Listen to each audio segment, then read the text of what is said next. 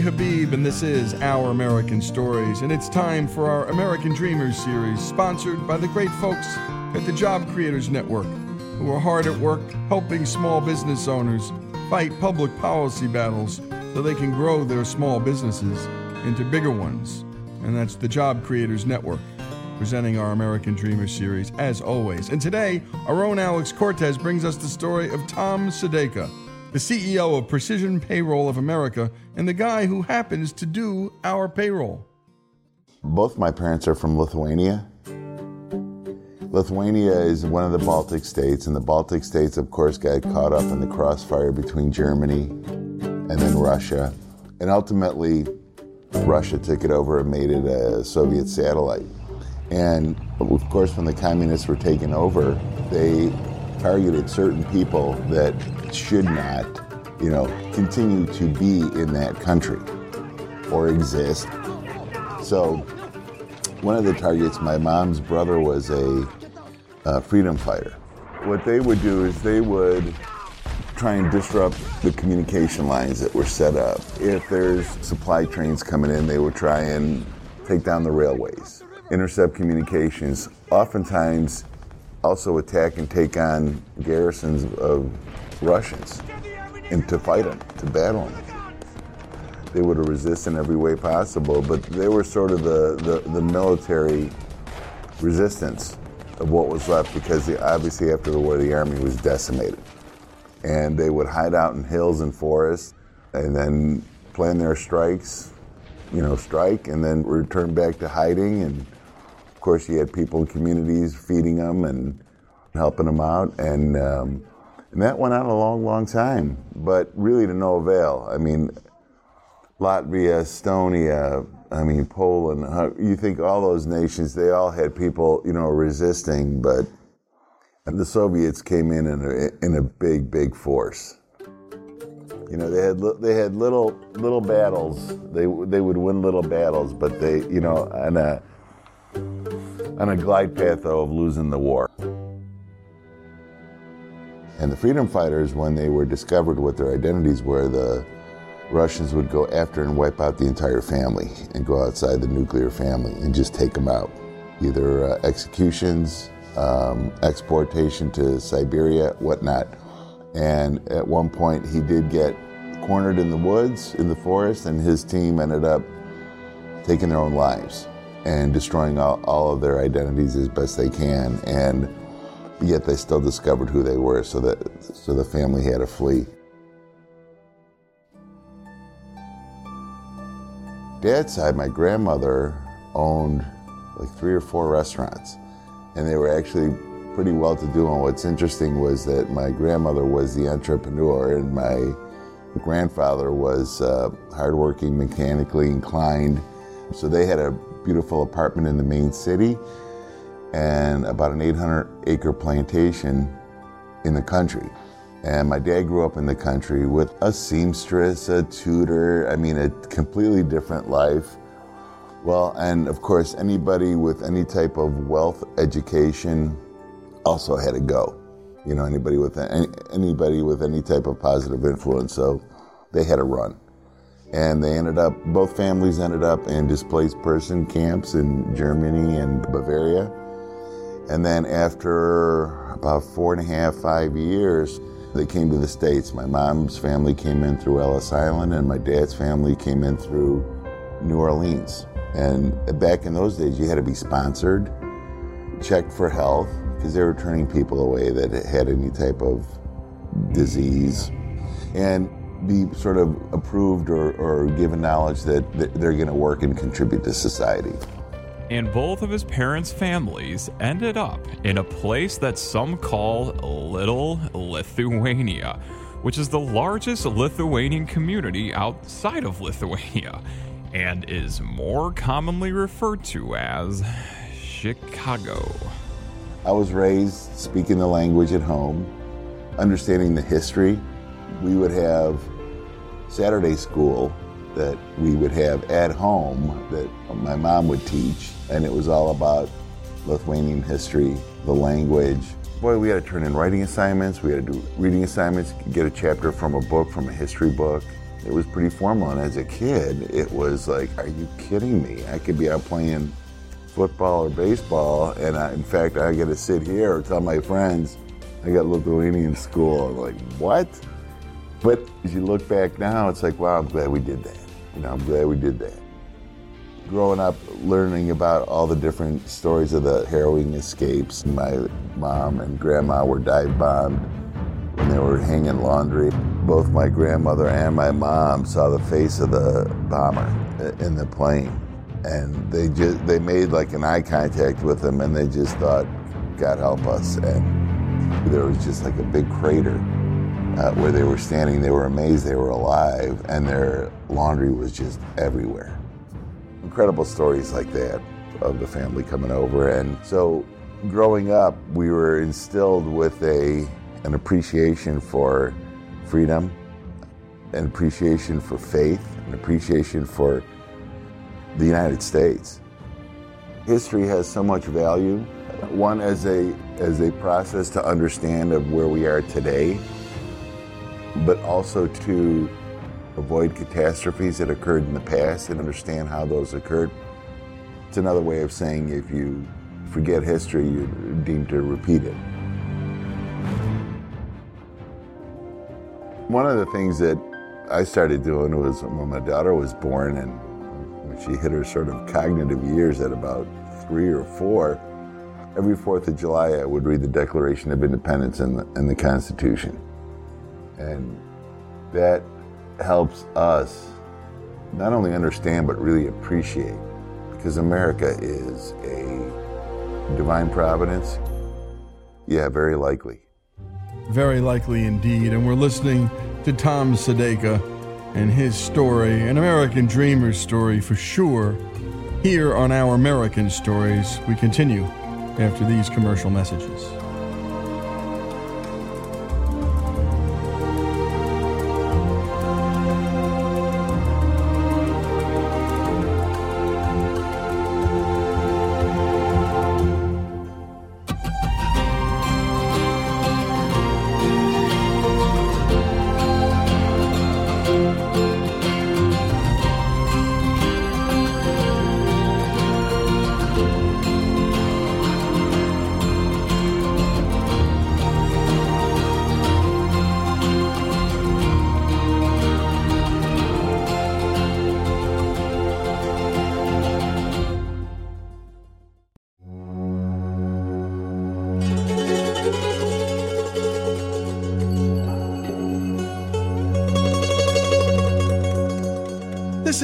American Stories, and we return to the story of Tom Sadeka, the son of Lithuanian immigrants and the CEO of Precision Payroll of America, and the guy who happens to do Our American Stories payroll.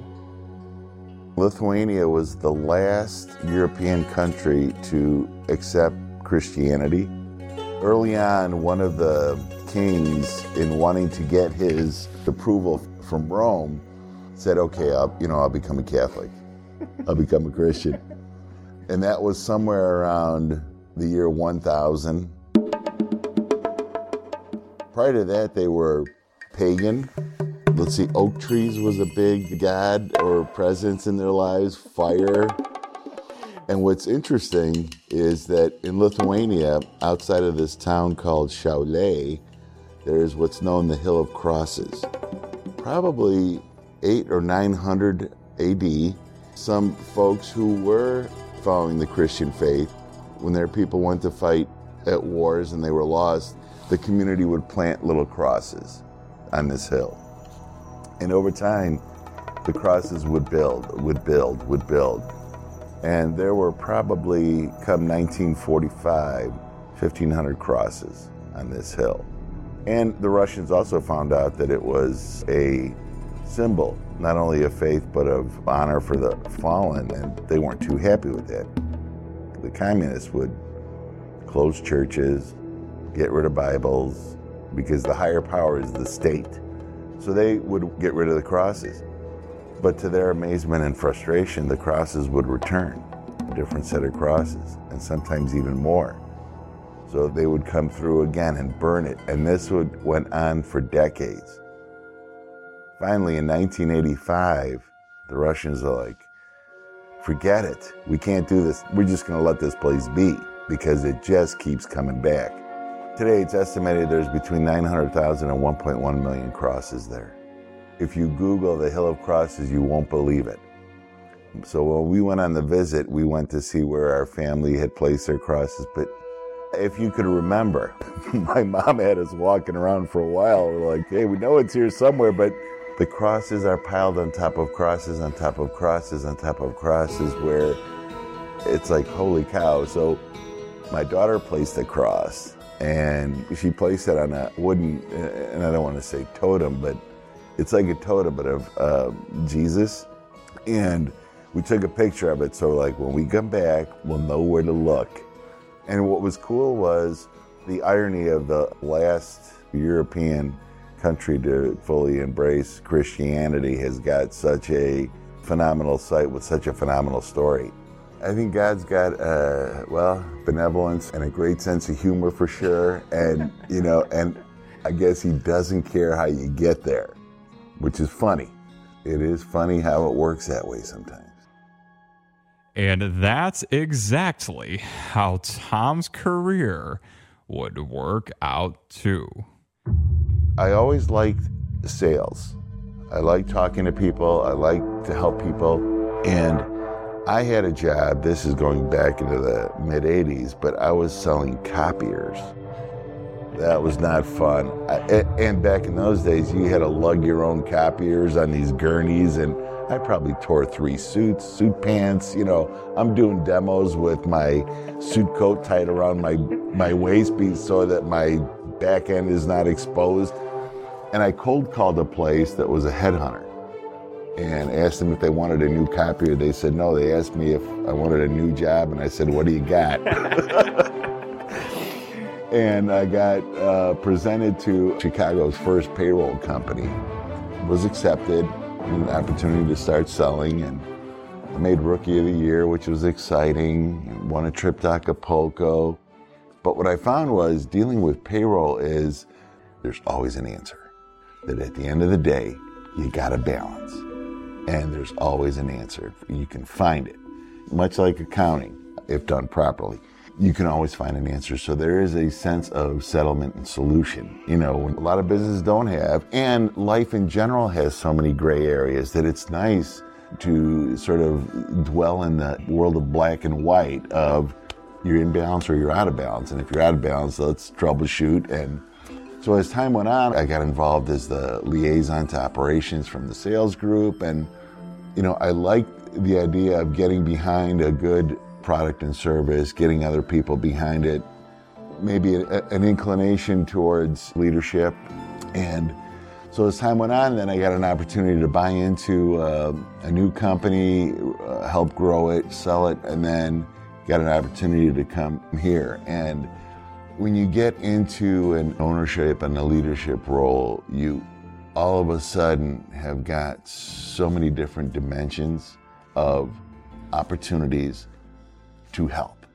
So, one, I'm so grateful for the chance that I've been given and the opportunities. They're made as well as gifted, you know, and hard work will present opportunities for you too. Whereas, hey, if, you never went to that building, you never would have met that person that then led to, you know, I had a client I brought on two employees, IT technology firm, loved our service. And people are like, why don't you waste your time with it? I'm like, it was a referral. If somebody is coming to us because of a kind word, we're, we're bringing them on. Well, they loved our service so much, they told their CPA firm. Their CPA firm came on with us and brought 30 other clients. So this two man payroll ends up netting 30 companies with over a thousand employees. So you never know where it leads. We had an incredible quarter. We picked up some very large clients 1,200 employees, 5,000 employees, 600 employees, and all that came to us by way of referral. We bring on over 300 new clients a year, and they all come by way of referral. But then the other opportunity in a, in a management or a leadership role is you, you have the opportunity to help people that you work with to grow, to have that opportunity to find a person, place, or thing better off than you have met them.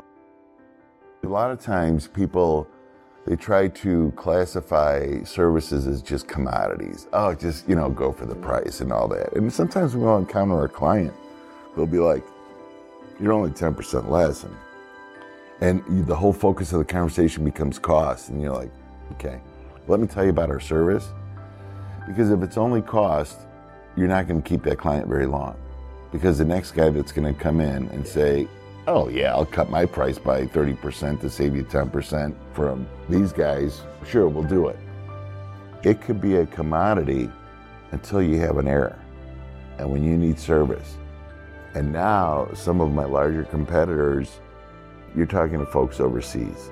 And we all know how that can be calling AT&T or Comcast. And I have to tell you, I guess that's okay because a cell phone works similarly in Manila or Mumbai as it does here in the United States. Payroll does not. The United States, which has federal, state, and local jurisdictions, is the most convoluted, laden with mines for an employer to screw up on.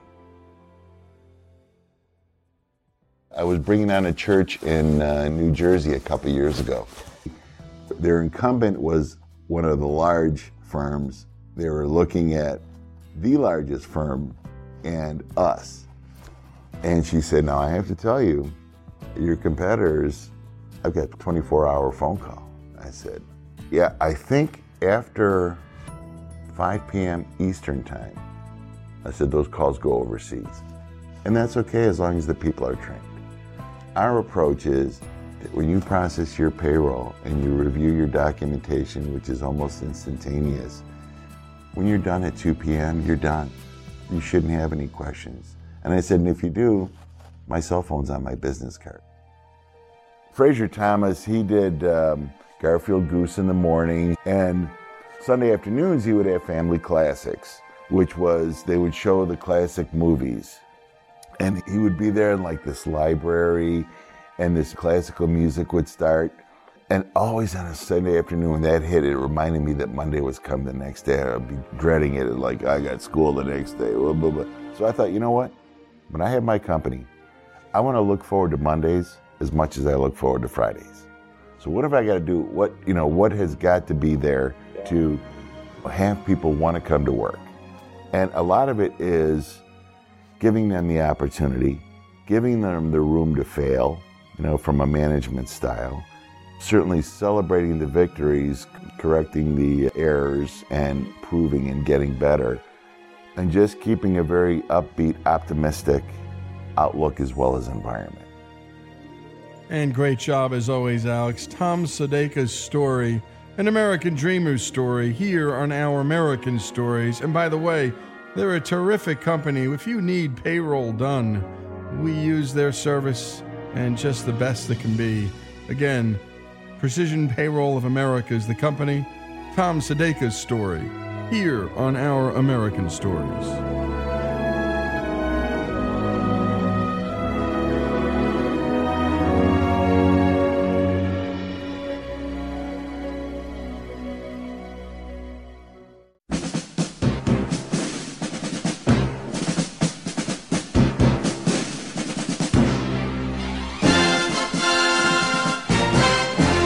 And we continue with our American stories. And our next story, well, it's about a man whose legend has reached Chuck Norris heights. In fact, the man behind all those farcical facts about pop culture icon Chuck Norris wrote another book titled Chuck Norris versus Mr. T 400 Facts About the Baddest Dudes in the History of Ever.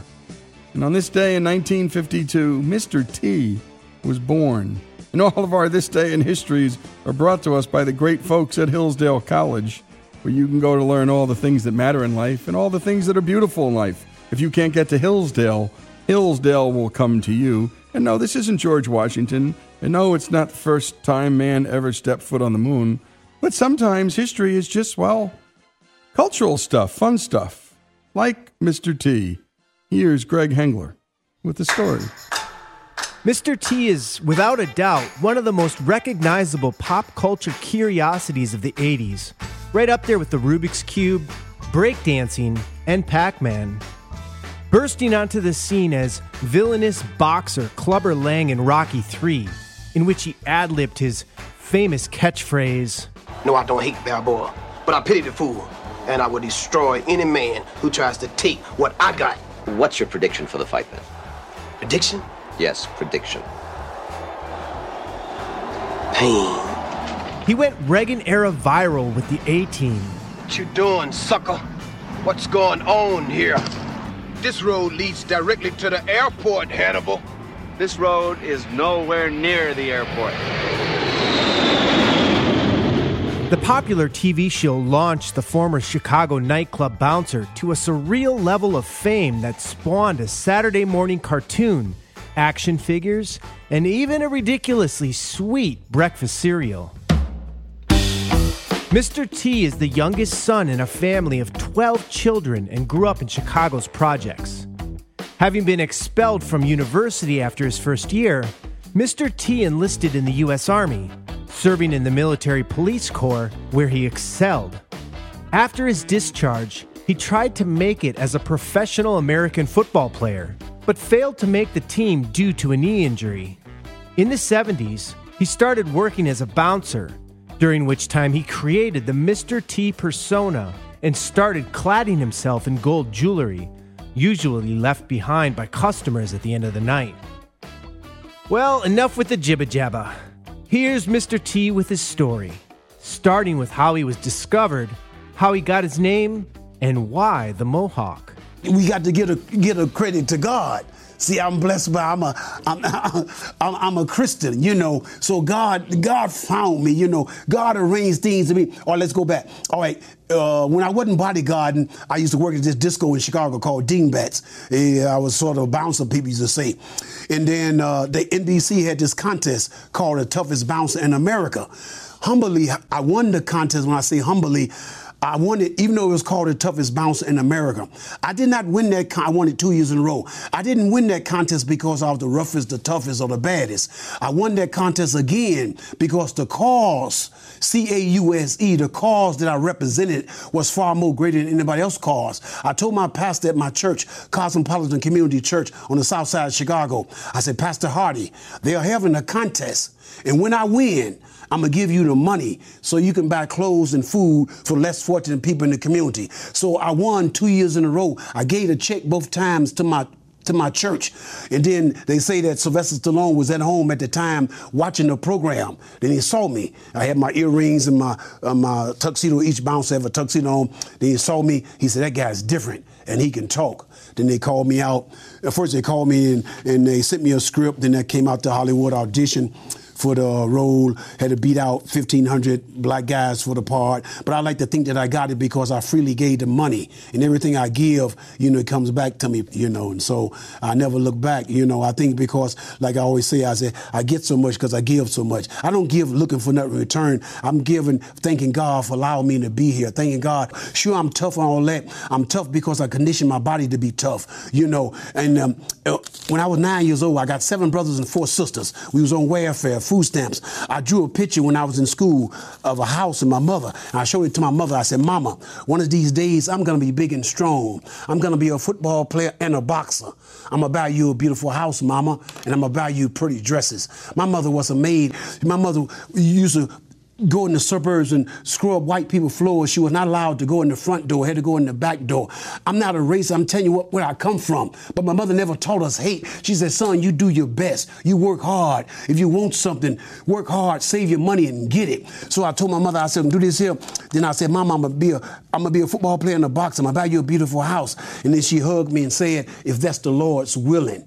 It was and is the Lord's willing. You know, like I tell people, crime and drugs was over me, under me, and around me, but crime and drugs was never in me. Why? I wasn't afraid to get a whooping, wasn't afraid to go to jail. I loved my mother too much. You know, I'd rather die and burn in hell than to bring dishonor or disrespect to my mother. I'm nothing but a big, overgrown, tough, God fearing, butt kicking mama's boy. My proudest accomplishment is fulfilling my dream. Remember, I said I told my mother I'm gonna buy a house in pretty dresses. So after I did Rocky, I saved all my money, bought my mother a house in pretty dresses. Okay, back to how I got the name Mr. T. See, as, as I tell everybody, as a black man growing up in white society, I watched my father being called boy. My father is a minister. He preached the gospel. He baptized me I was four years old, and I, I used to, you know, take the Bible up to the thing and open it, and he preached. Anyway, and I, I watched my father being disrespected, called boy. I watched one of my brothers who was a, uh, Marine come back from Vietnam with his Marine uniform on, and guys call him boy. So I questioned the fact: What do a black man have to do before he's given the respect as a man? So when I was 18 years old, old enough to fight and die for my country and be drafted, I said, I'm old enough to be called a man. So when I became 18 years old, I self ordained myself Mr. T. So the first word out of everybody's mouth would be Mr. That's a sign of respect T because it, it just it to my to our last name. I was born Laurence Tureaud, so that's why I changed my name to Mr. T. And, and I tell people, you know, I, I don't want to be disrespectful to the Mohegan Indians, even though we call it a Mohawk. Truthfully, it's called a Mandinka cut because there's a tribe in Africa called the Mandinka warriors in the west coast of of, of, of Africa, in the country of Mali. They wear their hair this way. Following Hurricane Katrina in 2005. Mr. T retired his massive gold chains because, as he said, I told myself, no, T, you can never wear your gold again. It's an insult to God. Mr. T substituted the chains with a stars and stripes bandana. Here's why he dons this patriotic headgear and what lever he pulls at the ballot box. I wear the stars and stripes because it's my way of paying the, the, the, veterans back. It's my way of honoring the veterans. And I'm a, I'm a veteran myself. You know, I'm in the nation. I was in the National Guard, military police. I got four brothers, uh, through, uh, one in the Marine, three in the Army. See, like people joke me, they say, who I vote for? I said, I voted for, I voted for Jesus because you can't vote him in, can't vote him out. Because uh, it's a politics. They're gonna say one thing, all of them, black, white, whatever politics. My mother told me, she said, "Son, where a man stand depends on where he sits." So I've seen politicians come, vote for me, this and that, I'll do this. Everybody gonna promise a good game, but in reality they don't, you know. So I'm gonna stick with God. When mother, when I was raised, when I was a little kid, mother told me to pray, and I've been praying ever since then. You know, it ain't it ain't failed me yet. I prayed when to get me out the ghetto. Prayed to be a good kid. Prayed that I don't get involved in crime and all that stuff. You know, I go to the hospital. The mother asks me to pray for their children. They don't ask me because I'm a celebrity. They know because I believe in God. I serve God. It's not a phony act with me. I don't get with God to try to impress somebody or fool somebody like a lot of lot of celebrities do. You catch them doing wrong, then they want to get the Bible and all that. I've been with the Bible. I've been taking food down to the homeless. Simply said, Mr. T is the real deal and a man of his word. I'm Greg Hengler, and this is Our American Stories. And my goodness, what a story. Great job, as always, to Greg Hengler. A great God story, Mr. T's story. And by the way, that whole idea of watching his father get called boy and a Marine Corps vet get called boy because of the color of his skin, the sad part of our nation's history. But my goodness, his response to that prejudice. That's what we love talking about here on this show because that we can control. Mr. T's story. What a story it is here on Our American Story.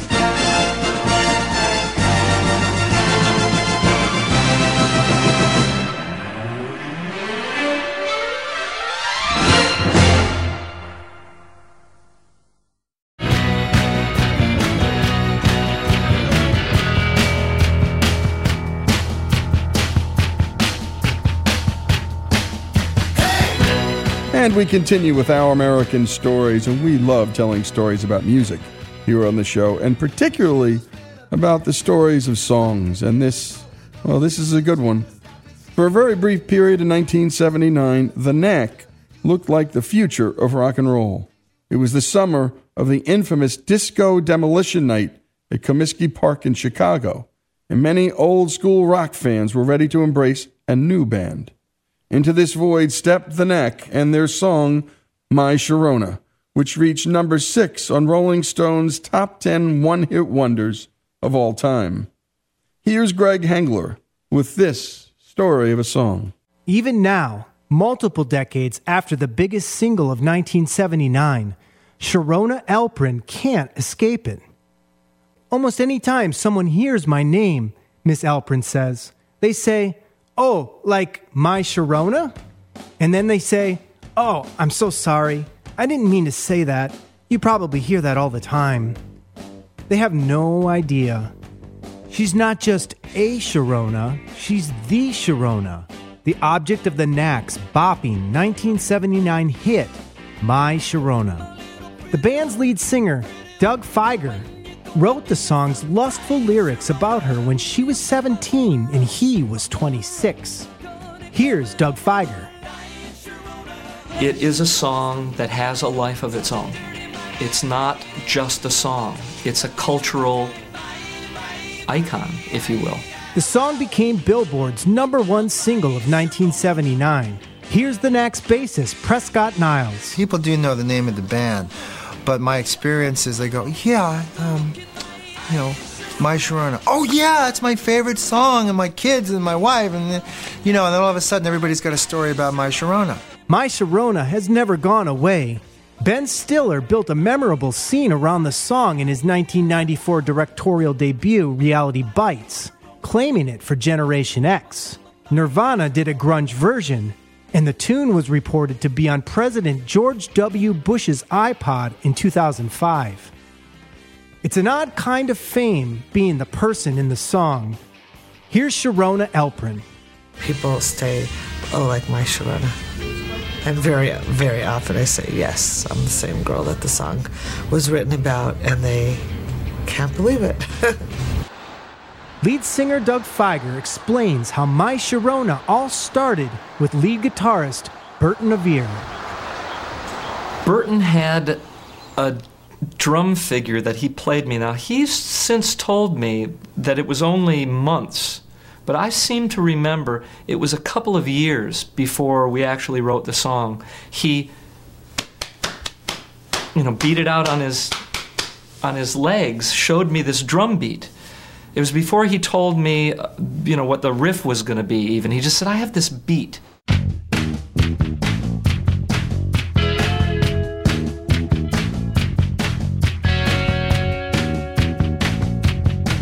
Here's Berton. I'd been listening a lot to the second Elvis Costello album, and there was this, this, this appeal of this kind of demented approach to rock and roll, you know, just kind of balls to the wall and slamming.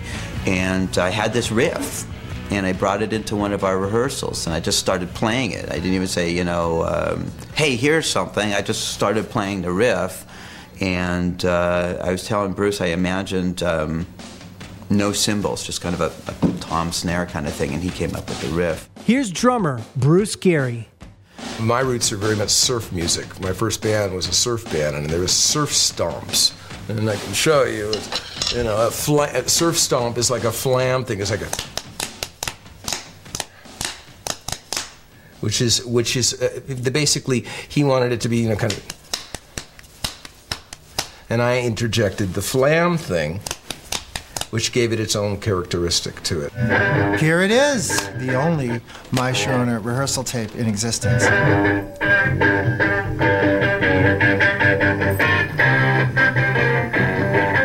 It's Berton's lick, of course. This is where we fueled everything off of, the main riff. We had been playing around locally for, for a couple of months, and there were a couple of girls that used to, actually three of them, we used to uh, kind of affectionately call them the Knackettes, you know. They used to come down to hear us perform, and one of them was named Sharona. And my lead singer, Doug, had quite a crush on Sharona. I, I had to have her. It consumed me. uh, she was my muse. She, she compelled me. Here again is Sharona Alperin. One time I went and I remember, I think it was Berton or Doug or someone was like, Should we play it? Should we play it for her? And uh, didn't even know what they were talking about. I was sitting on the couch. It could have been anything. It was a normal day like any other day. And then the next, the next memory I have, I was in my car thinking, did I just hear a song with my name in it? Did, was that my name in the song? And it was in my head. But uh, right away I just I couldn't believe I, that there was a song with my name in it. It was recorded at MCA Whitney Studios on Glendale Boulevard in uh, Glendale. It's not there anymore. We decided to record it there with Mike Chapman. We felt it was a, uh, better than doing it in Hollywood because it's not. There's no distractions there. It's like that studio's set in an area where there's really nothing else. So we were able to concentrate more in there. Here's producer Mike Chapman. But they they played the song right there and then, and I said, "Well, stop." And they said, "What? You don't like it?" And I said, "No, of course I like it." I said, "That's a number one, absolutely. You've you've got to know you have a number one song." You ready? Yeah. Okay, let's do it. He said, start the tape. I, I, don't mean that in a slighting way. Uh, Mike's contribution was saying, I think the way you should record this album is as if you were playing your club set. Uh, probably my main contribution was to leave it alone, was to record it well and not mess around with it. Uh, and my job was to put it on tape and to make it sound the way it sounded when they did it live. Within months of their live debut, popular club gigs on the Sunset Strip, as well as guest jams with musicians such as Bruce Springsteen, Tom Petty, and Ray Manzarek, led to the band being the subject of a record label bidding war. The band was pursued by 10 record labels, but decided on going with Capitol Records. Here again is Berton. When we got our record deal and the record was made, everybody knew. I mean, everybody from the start just knew Sharon was the song. But there were some, you know, second guessers at the record company who were saying, well, you know, hard rock on the radio right now.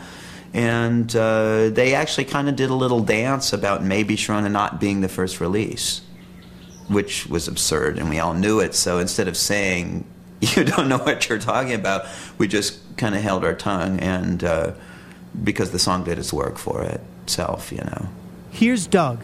They didn't release the single until two weeks after the album had been released. But the day the album was released to radio, My Sharona became the most added record as an album cut in the world. It went from, from nobody ever having heard it to being in heavy rotation in one day.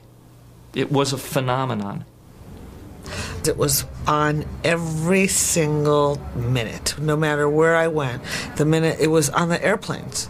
Then I get off an airplane. I get in a limousine or a cab. It was in the limousine or cab. I get to the hotel. It was in the hotel. We would go on vacation. The top 40 band who was playing in the lobby or in the piano bar played my Sharona. You couldn't escape it. At one time, I would turn it off sometimes. I even think that they might have made it music in dentist's office or in the grocery stores without the words. I got the girl. Sh- Sharona did become my girlfriend. It took me a year, you know, after I wrote it. It took me a year. She was, she was, you know, very, very. She played very hard to get, and uh, but we became uh, good friends, and we lived together for th- three and a half years. You know, having it become a hit again in the '90s was a remarkable thing. Getting to tour America with a whole new audience of young kids that didn't know it had been a hit 15 years earlier. That was remarkable. You know, and I still meet kids today, young people, you know, who were like 12 when it was a hit from Reality Bites. You know, and to them it's their youth. And and there are people, you know, my age who it was their youth too because we all had that experience when when it first happened. And, and, now, I mean, people play it. I mean, you know, all over the place. They play it at sporting events. So I think because of the youthfulness of it, and because it's not so much restricted stylistically to the 70s or the 80s or the 90s, I just think it keeps reinventing itself, and I'm for it, and I'm happy about that because it doesn't sound like it's 19, you know, it's this particular year. It's got a real uh, timelessness about it. I'm Greg Hengler, and this is Our American Stories. And great work as always, Greg. And what a story. And that song, well, once you hear it, you can't get it out of your head, whether you like it or not. It's stuck. And my goodness, to have a song written about you at that age. Doug Fieger was 26, Sharona. Well, she was 17. She was my muse, because he ached. She compelled me, he said. Recorded in Glendale, California, not far from where my sister and dad and her husband live. My main contribution, said producer Mike Chapman, I left it alone. That's sometimes the hardest thing for a producer to do. The story of my Sharona, the story of a song, here on Our American Story.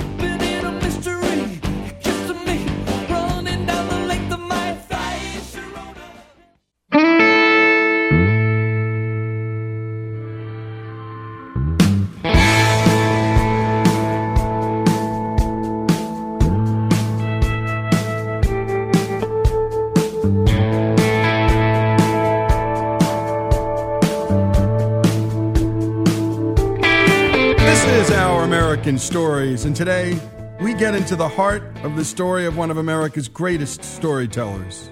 A lot of people don't know much about Mark Twain beyond the fact that their high school teachers compelled them to read The Adventures of Huck Finn and Tom Sawyer.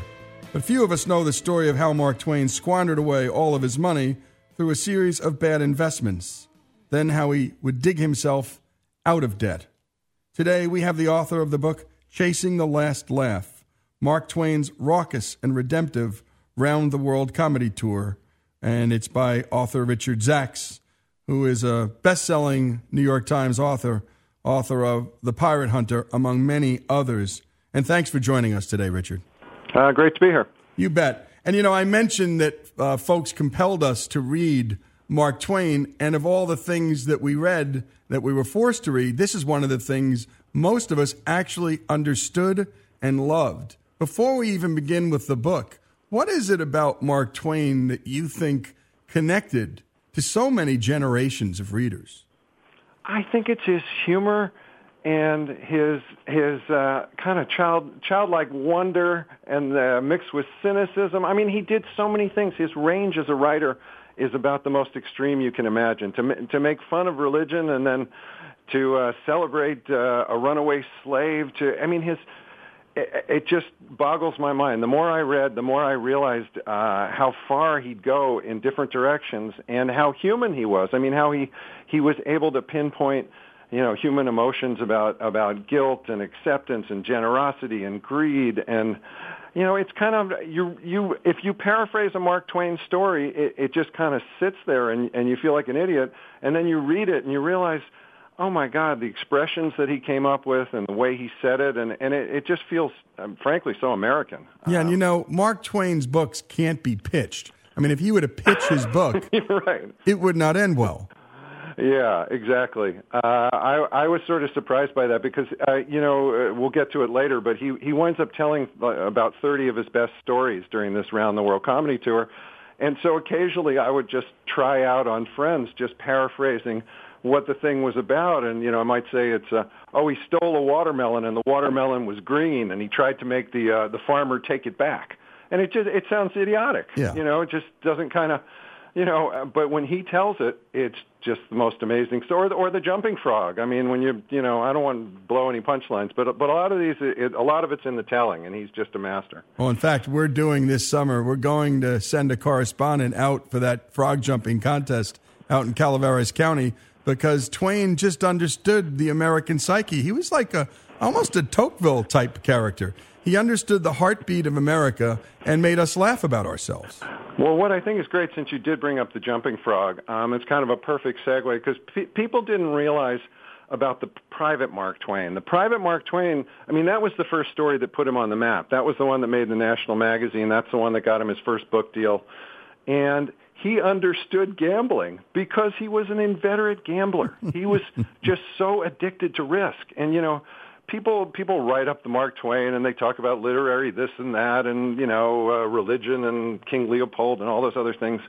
But this man loved to gamble, and he loved to gamble on pool, and he loved to play poker, and he would bet on things, and and that's kind of what leads into my whole story because this side of his personality made him want to gamble on making huge amounts of money. Yeah, And- indeed. And by the way, gambling for for those of us who like it, and I love a great poker game. America loves a great poker game. But what do we love? It's not just the risk, Richard. It's the camaraderie. It's the jokes. It's the tells. It's the games and the gamesmanship.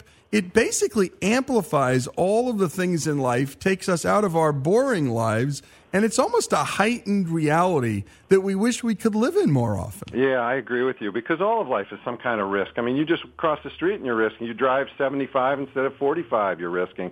But what I love, I did a piece a long time ago about a book namer, uh, bookmaker named Bob the Man Martin, and he said the greatest thrill in life is winning a bet. The second greatest thrill is losing one. It's so true. You know what I mean? Like people who don't gamble don't understand that. They think I'm just trying to like show off with some quote or something. But it's you want action. I mean, I sometimes only bet like five bucks on a on a football game, and then I can watch Northern Illinois play Duquesne, and I care about that game. That's so true. know? That is so, true. And people just don't get that. And Twain, oh God, he really got it. He was addicted. Yeah, and some people can get in trouble from gambling, and some people can just enjoy it. Well, the same with alcohol. And so Yeah. it's like all things in the end. One or two more things. I mean, we're obviously spending some time on the book, but I want to just dig in a little bit more to Twain and his writing because he busted all conventions. I mean, this was not a guy who used proper grammar. This wasn't a guy who the, the, the fancy pants in New York City would think, my goodness, this is the next Proust or this is our Right. Proust. I mean, talk about Mark Twain as a writer and what conventions he just busted. Well, what I think is so amazing is is people don't realize that for the first 60 years of his life, he was known as a funny travel writer. I mean, everyone wants to forget that. All the people that write the essays at the universities, you know, he was known for Innocents Abroad, which was a groundbreaking travel book that basically made fun of all the pretentious travelers to Europe. I mean, it is it, it talk So about true. you know break. Oh man, I don't know if you've read it at all recently, but it's it's laugh out loud funny. I mean, after the first thirty pages, they're a little slow, and then after that, it just flies. But he does things like he keeps torturing like the guides in Italy when they start getting all passionate about the statues, and Twain will say, "Is he dead yet?" you know, or like the boatmen uh, who are charging excessively to cross like the the, the uh, Sea of Galilee. He says. Um, uh, Twain says, "Now I know why Jesus learned to walk on water." so true. So I mean, true. Right. So he he was groundbreaking, and he he I don't know if people realize, but he started by basically being a, a travel writer, and they he did well enough. They sent him to what was then the Sandwich Islands, which was Hawaii, and he wrote his stuff is so irreverent. I mean, he basically makes cannibal jokes all over the place. I mean, he was kind of unpolished at the time. But um, he came back and gave these the, basically stand-up comedy, and he'll actually he turns to the audience and says, "Does anyone have a baby I can use?" You know, and they know it's a cannibal joke. You Yep. know, and Yep. I mean, so yeah, he he was great. And by the way, as is the case with so many things, the reason what you did when telling the story to others is great comedy is always about words falling next to other words. It's music, it's timing, it's so much more. When we come back, Richard Zacks, the book Chasing the Last Laugh, Mark Twain's raucous and redemptive round the world comedy tour. More after these messages.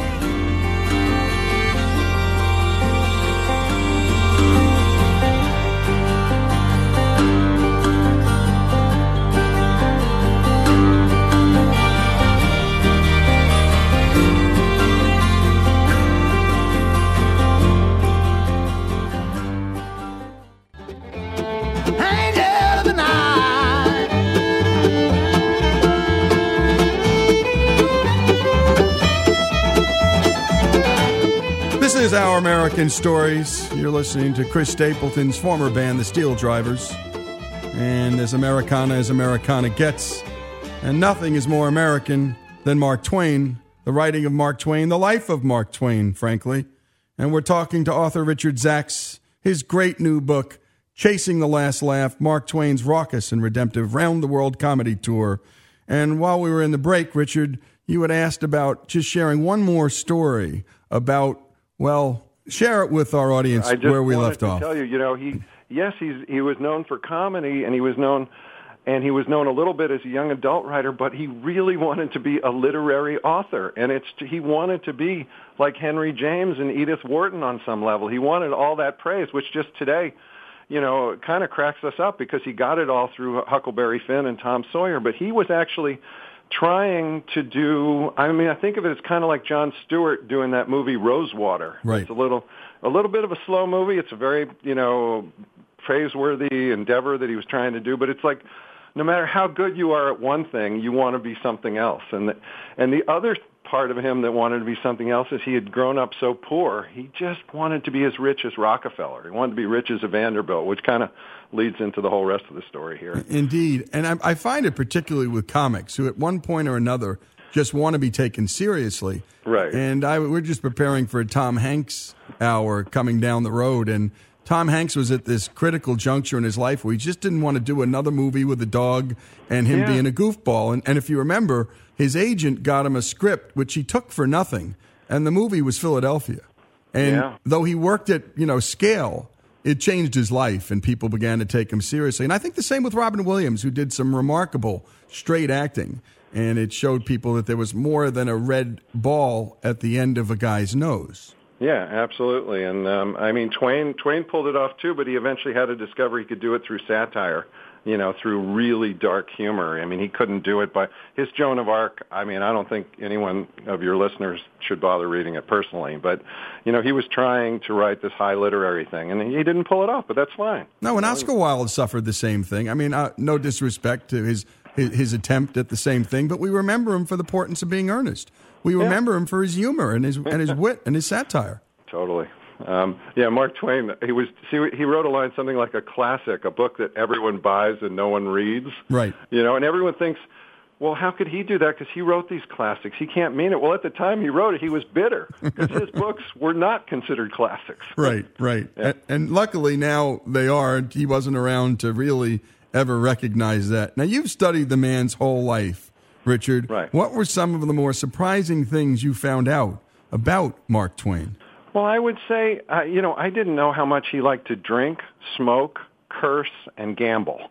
I mean, that's like the Amer. That's the beyond the trifecta. What do we have when it's four things? I mean, he uh, Superfecta. That's a superfecta. Yeah, I gamble. yeah. I love the races, so I know what a quinella is. I know it all, Richard. okay, superfecta, man. Yep. So he he he he. You know, I mean, and what I, I love all that about him. I mean, he was really one of the most flawed human beings, and that's what you know gives him all that humanity. You know that that he liked to do all those things, and then to make it even better, he married the most proper woman.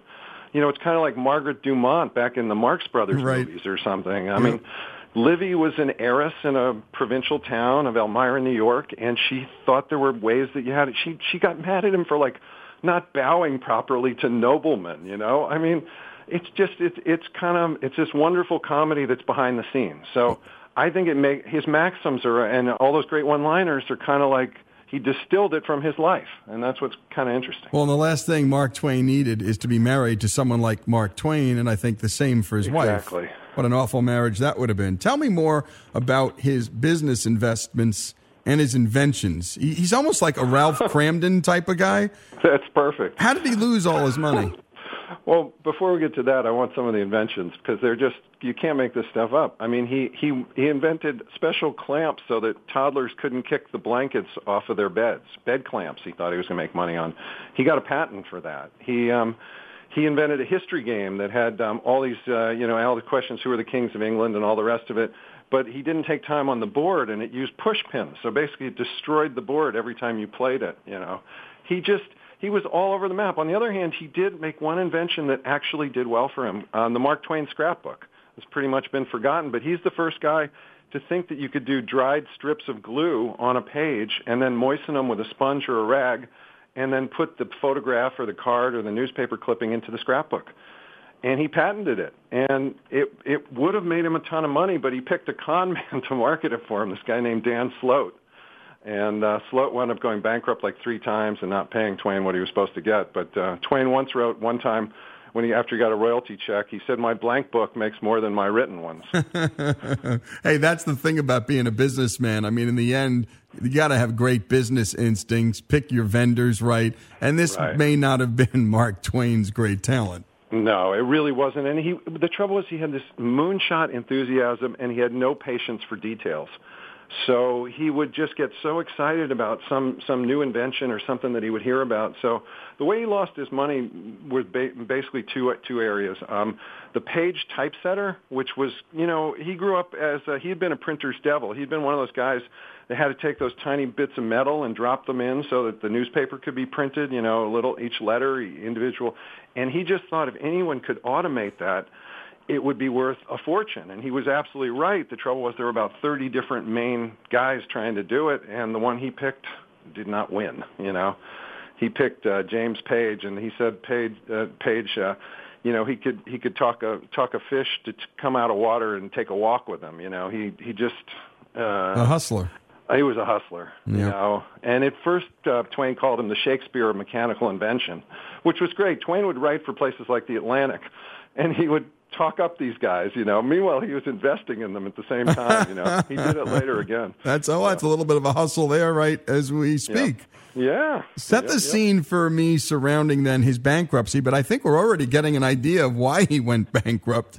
Uh, but he, he, he went bankrupt in 1894. Right. How did he react to this, and how did the country react? Because this was a very public thing.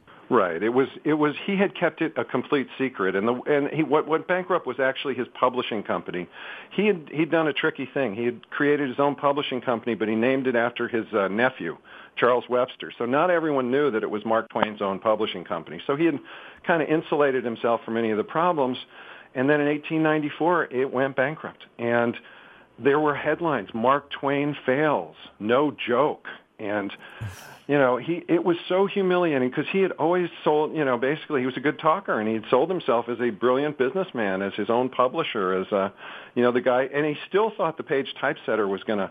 It wound up being Mergenthaler's Linotype. The Linotype took over, but he he still thought Paige might win out. So this was just so unbelievably humiliating for him. And he went to Europe. He could no longer afford to live in his own home in Hartford, which is just amazing. And rather than he had seven servants at the time, including a, a black butler. Um, instead of cutting back on the servants and just living there quietly, they couldn't stand the shame in the wealthy community of doing that, so they went to Europe in 1891, and uh, they didn't they didn't move back permanently for um, for nine years. How old So- was he when this happened, Richard? Uh, he was, let's see, 1835, so he was uh, 59, 58. He was in his late 50s. And that's tough when it happens at, at that age. he- think about it. He was he was considered, you know, the greatest funny travel writer. He was the maker of speeches. He was, you know, he was on his way. A lot of people did take his literary stuff seriously. So, and uh, he was just, he was very very successful. And then this was so humiliating. And he, and he took it. You know, he tried to put a good spin on it, but there are lines in his in his private notebooks where he just talks about hell and and and you know the poorhouse and he actually talks about suicide i mean he says that, that his wife's forbidden him but that's how dark it got for him Well, when we come back, we're going to talk about his wife. We're going to talk about what he did uh, as it relates to all the people he owed money to and how he got himself out of this mess. It's actually a really remarkable story, Richard. And thanks for writing this. And a, a side note, uh, you know, what, what Twain was going through when he was 60, uh, I think you're just dead right. I mean, this is that was the life expectancy of human beings right then at that time, Oh, Richard. it, was, it was just brutal to have it happen at that i mean at 30 or something you know you roll with it and you keep You got like time. sam walton went bankrupt at, in his late 30s i think you know Yeah. the walton stores failed you know but yeah but 60 oof Really rough. And by the way, you know, a couple of decades later, when Wall Street collapses, people just jump out of windows. I mean, this is the I think the number one cause of suicide for men is financial failure. Right. Uh, and and we know this. And so when we come back, let's dig into the, the rest of the story. This is Lee Habeeb, and this is Our American Stories, Chasing the Last Laugh, Mark Twain's raucous and redemptive round the world comedy tour. Go to Amazon, order this book now. It makes a great, great gift for a father, for a reader, for a mother, for a friend, and you'll laugh a lot. I promise. You'll laugh a lot. And then you'll want to pick up the Twain catalog.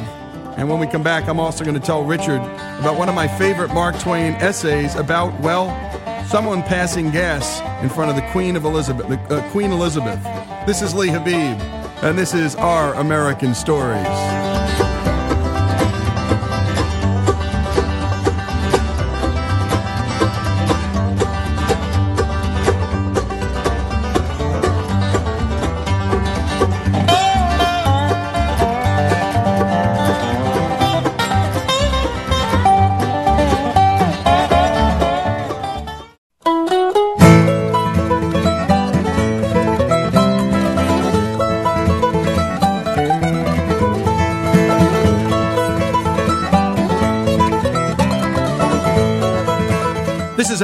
American Stories, and we continue our conversation with Richard Zacks, author of Chasing the Last Laugh, Mark Twain's raucous and redemptive round the world comedy tour.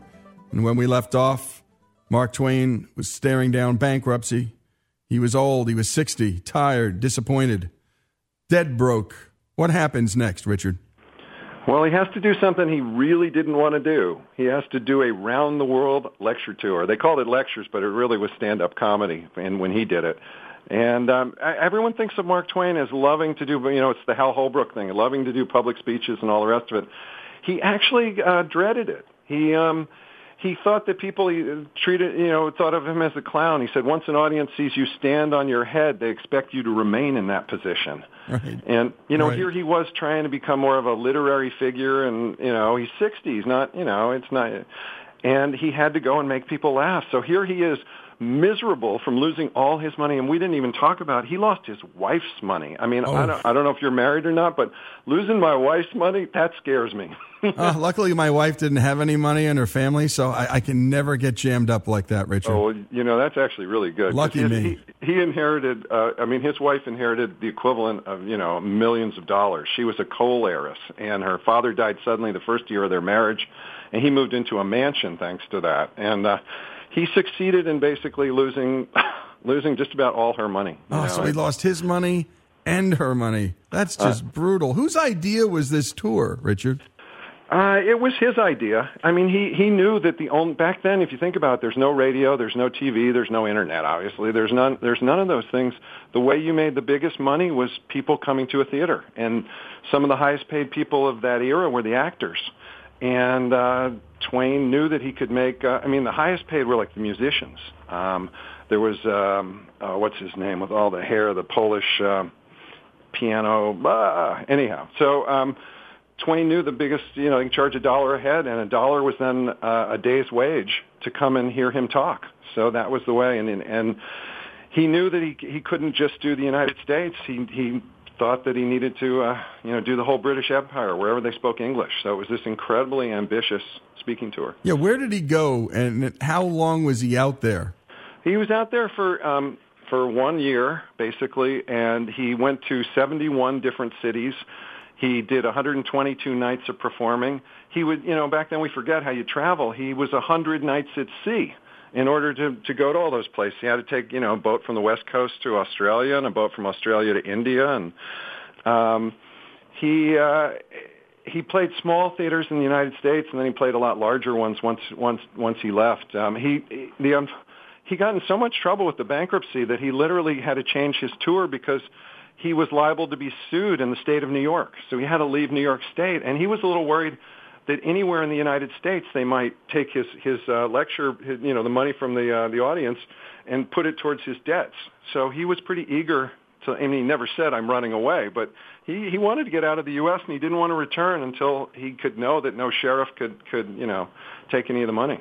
And he was unique in his approach to to stand up comedy, and that is he didn't just do punchlines and running jokes. I mean, he told funny stories. Right. You had one on page 182, uh, the one about growing old. Share that with us if you could, Richard. Sure, uh, I'd be happy to. He, um, he, he. It was after it was late one night, and he was in Australia. He was in a club in Melbourne, and he mentions that I'm. I'm going to try and do it. Here we go. Um, my my friend on the right and I were talking just now about growing old.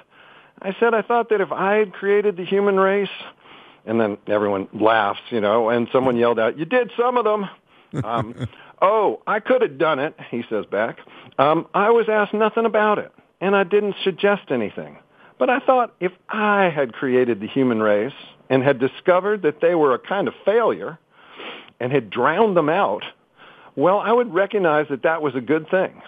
and then fortified by experience, I would start the thing on a different plan. I would have no more of that 99 years business from the Old Testament. I wouldn't let people grow that old. I would cut them off at 30 because a man's youth is the thing he loves to think about, and it's the thing that he regrets. It is the one part of his life that he most thoroughly enjoys. My friend on the right suggests that we go as far as 40 years, as he doesn't want any of his 40 years rubbed out.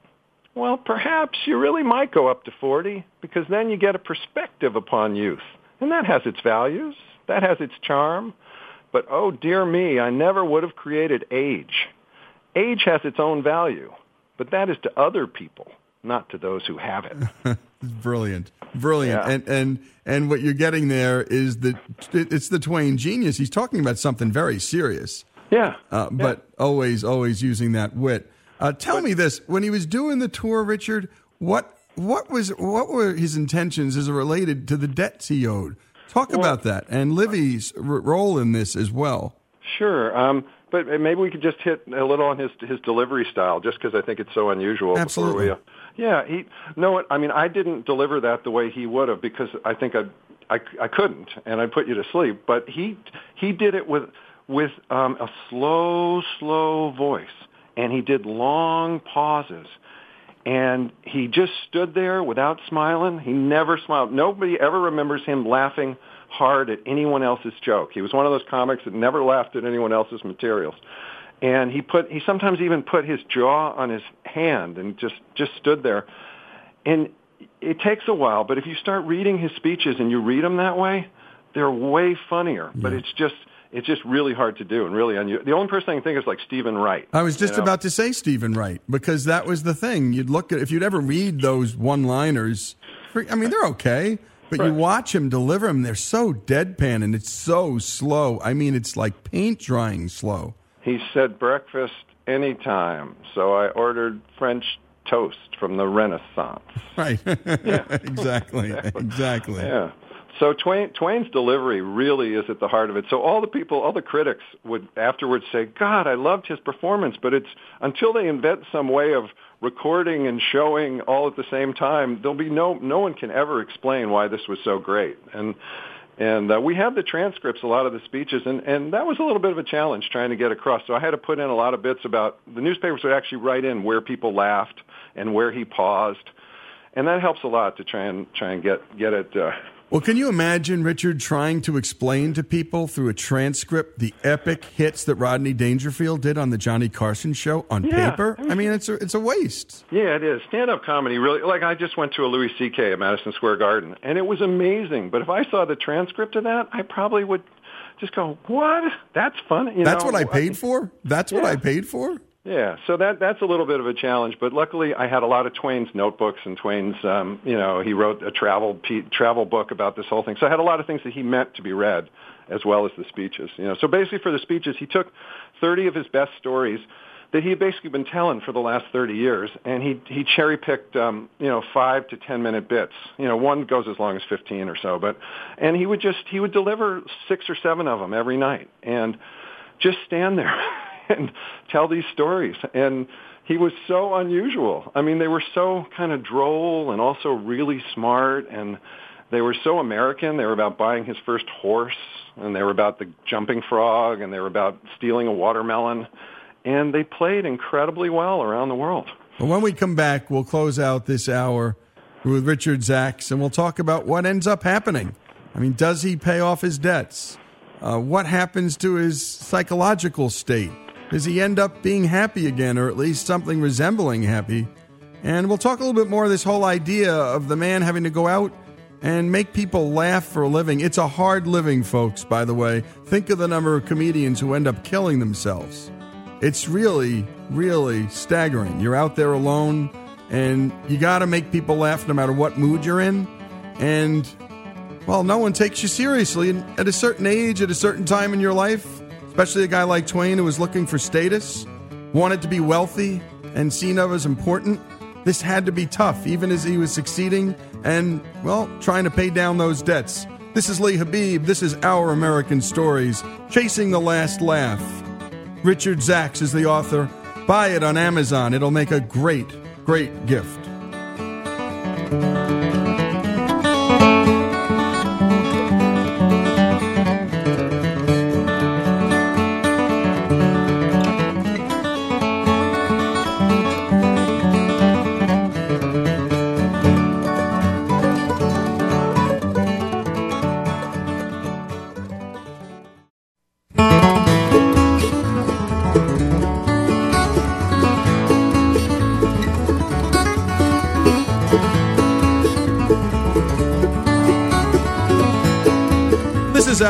American Stories. We continue with Richard Zacks and his book, Chasing the Last Laugh. So, Mark, Mark Twain is traveling around the world. Richard, how did people overseas take to Twain? You know, Jerry Seinfeld has written about and talked about how hard it is to take comedy from one culture to another because so much of humor has to do with cultural references and cultural knowledge. How did he do overseas? Uh, he he was a huge hit. I mean, he did tailor a little of his um, material. He wrote a poem about um, you know about Australia that was the most ridiculous poem. He he chose the um, platypus as the Australian national animal, and uh, you know he he just uh, he was just an enormous hit. I'd say 95% of all the critical reviews are uh, are positive. I'd say he sold out about 95% of the venues. Uh, he just he just did incredibly well, and he was basically treated like royalty by the wealthy people and by the the, the local artists, and uh, you know that was also really nice for him and Livy and his one daughter that went with him. He had to love that, actually. I mean, that's yeah. in the end what he was chasing was that respect, respect, and that status. Got, absolutely, and he got he. You know what? He was almost a bigger literary figure in the British Empire on some level than he was at home. Um, it's hard to believe, but they had uh, some some British critics had just loved Huckleberry Finn and his early travel book. Uh, he wrote one that included, you know, where British travelers tended to travel in in Germany and in Europe, and uh, it was just it was a huge success. And uh, but I just want to tell you about what I think what's one of the best celebrity perks any traveling you know performer has ever gotten. Yep. Um, they set aside 35 miles of the Darjeeling Himalayan Railroad and let him use it as a personal roller coaster. Get out. Yeah, yeah. And he just had a six-seater hand car, and they just going down. I mean, these were steep hills. There were four zigzags that they had to reverse the direction of the car in order to get down. The hill was so steep. They had four horizontal loops where you go loop around through tunnels. And Twain just call, called it the absolute best day of the trip and one of the best days of his life. And uh, he just loved the idea of his wife and daughter sitting there. No one mentioned seatbelts. So he's sitting there in these open cars on canvas back seats that are bolted down, going down the Himalayas. You know, it was just, it was great. And by the way, at 60, this just proves his affection for risk, Richard. His, totally. Yeah. that yeah. shows it. Yep. So the tour, so the tour is a hit, and people are wanting to know how's he doing on that debt paying thing. Right, and, and he's not really saying clear out because he's too smart to give him a straight answer. And basically, what happens is he goes to London to write the book, and uh, rumors start swirling that um, that he's he's living alone in poverty. And then you know one newspaper wants to beat another, and one says that Twain has died in poverty. So uh, this is when he he has says his famous line. They sent a reporter, and the reporter the mission was send 500 words if Twain um, dying in poverty, send a thousand words if Twain dead. Right. And uh, and then he said that uh, that let me see if I can get it right here. He said that um, that uh, his cousin James Ross Clemens was ill. The report of my illness grew out of his illness. The report of my death was an exaggeration. that's great. And, and that's the one. So anyhow, so he he um, he d- didn't pay it off from the trip. A lot of people, a lot of scholars have written that he paid it off from the trip. He basically made maybe half at most from the trip. And a lot of that was because Livy, he thought Livy had to stay in the best hotel everywhere and travel first class everywhere because she was an heiress. So he literally squandered a lot of his money by, because um, back then performers paid their own expenses. Yeah. Um, and um, so then he had to write a travel book. So there he was in London, and he was, you know, actually, I mean, we didn't really have time to talk about it. He had a family tragedy, so he was in an absolutely dreadful, dark mood, and he still had to write a funny travel book. And uh, but he did it, and um, the book sold sold well, and that paid off the rest of his debt. And then he he he his other daughter got epilepsy right around this time, and so they stayed in Europe another year to try and see if they could cure her. He wanted to come home with her healthy and all his debts paid, but but she you know you can't cure it like that. So yep, yep. anyhow, he comes home in October 1900 to an absolute hero's welcome. And so this story has a very happy ending. He was just acclaimed as I mean, 1893 was basically like a depression. They called it Panic of 1893. And everyone was, I mean, I use the word hiding behind bankruptcy laws, taking advantage of bankruptcy laws, however you want to phrase it. Mark Twain did not he paid off his debts. And I'm telling you, that was an inspiration to common Americans, to, to, just to everyone that he he didn't do the Wall Street thing, he didn't do the high finance. He Mark Twain, our beloved writer, paid his debts, and he came home and and just was incredibly warmly embraced. He just had un, unlimited opportunities to speak and to write and to do do anything he wanted, and uh, he had a, a friend, H. H. Rogers, who was uh, a big investor and a man at um, Standard Oil, and uh, he took when Twain finally built a, a nest egg again. He took that nest egg for Twain and he tripled it for him just over a couple months, just because there was no such thing as insider trading in 1890s. Right, 90s. right. Didn't come till 1934. So, anyhow, Twain gets literary fame. He gets he gets all the money back. You know, things go well. But was he happy? Was Twain ever happy? Eh, I don't know. Of course, you of know. course. He's a, if you're a comedy writer and you're a writer, happiness is well. That's a silly term almost of art. Right. And uh, let's talk about that stop in India. Talk about Twain's adventures there. Uh, okay, Twain. It, you know, he was he. Had, we hadn't really mentioned that how sick he was a lot of the trip. He was sick about uh, four to 30, 40 days out of this trip. He had um, terrible bronchitis, which might have had something to do with him smoking 20 cigars a day. But um, he uh, also had a, uh, these these boils on his body. They call they called them carbuncles. So he had been sick, and so when he gets to India, he's sick the first two weeks, and you just think, oh, it's just not going to be a very exciting time for him. Well, he thought India was the carnival. He just loved it. He, you know, seen the the the snake charmers and the uh, the holy men on beds of nails, and you know the women with the midriff showing. And uh, Twain absolutely loved India, and uh, yeah, he. I mean, I don't know. just- How did the Indian? How did the Indians, uh, Indian people, uh, react to him? Well, that's the thing. Um, they didn't really know who he was. You know, I mean, it's a, you know, there, there, there I think it was only like 250,000 white British, you know, soldiers and administrators basically governed the, the country. Right. Most of them recognized him, but you know, Twain, you know, as as much as he claimed to be bothered by it, he had a very unusual hairstyle. In that era, nobody wore their, their hair quite like that. Every every reviewer comments on the hair because it was such a bushy, curly thing. You mess. know, it was such a mess. such a mess, Yeah. right? Right. That's who I was thinking. Paderewski was another person with you know a mess of a hair that was really popular. Um, so Twain Twain loved India, and he he he you know went sightseeing, and you know he, in his travel book he he makes fun of um, the missionaries, uh, the Christian missionaries there. He said they've had no luck converting the Hindus, but they've converted four monkeys, with eleven more hopefully interested. that's that's tough. That is tough. And that's the thing. He pulled no punches, and and nobody back then was doing what he was doing. Were they, Richard? No, not really. He he he pushed it, and then he really pushed it with his you know satire later. And Livy didn't want him to publish a lot of it, but that's who she was, and you know he he he did wind up you know eventually, especially after she passed in 1904. You know more of it came out. Now he got settled finally. He's back in the United States. His dear friend, who's a, a, a real great businessman and investor, makes a lot more money from him. Does Twain learn, or does he gamble again? What happens before this all ends? Oh man! So Twain gets back. He's now wealthy again, and uh, he can afford to live at home. Buys another house, um, and uh, of course he invests again, and he gambles again, and um, he ge- invests in a thing called Plasmon, which is a, a protein powder that's made from you know leftover dairy products, and uh, he loses like thirty thousand dollars on that, and uh, Which was real money back then. yeah, 30 times 30, that's basically a million. Yep. So a guy who's finally gotten himself back in order again. I mean, his whole estate when he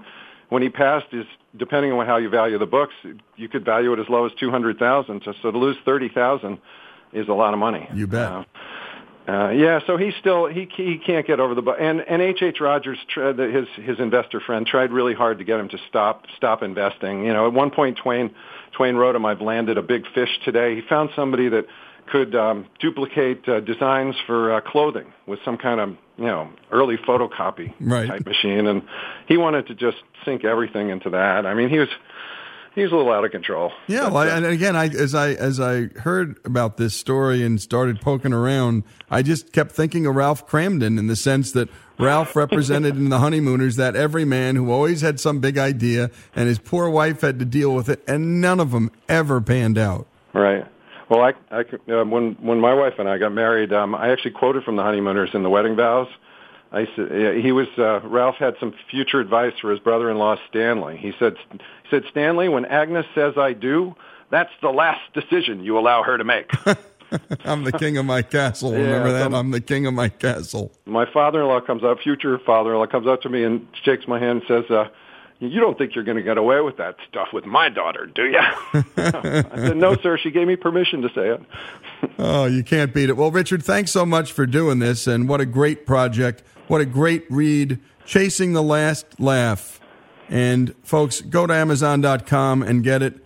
It's Chasing the Last Laugh again, Mark Twain's raucous and redemptive round the world comedy tour. The writer, Richard Zacks, and the writer he's writing about, one of the greatest, if not the greatest, American fiction writer, and the funniest, Mark Twain. This is Our American Stories. Thanks so much for joining us, Richard. Hey, thanks a lot. You bet. And you can get all of our work at ouramericannetwork.org. That's ouramericannetwork.org. We've done hours on everybody from Frank Sinatra to Ahmet Ertegun, and not many folks can say they do that kind of thing. Take it out with some great American music.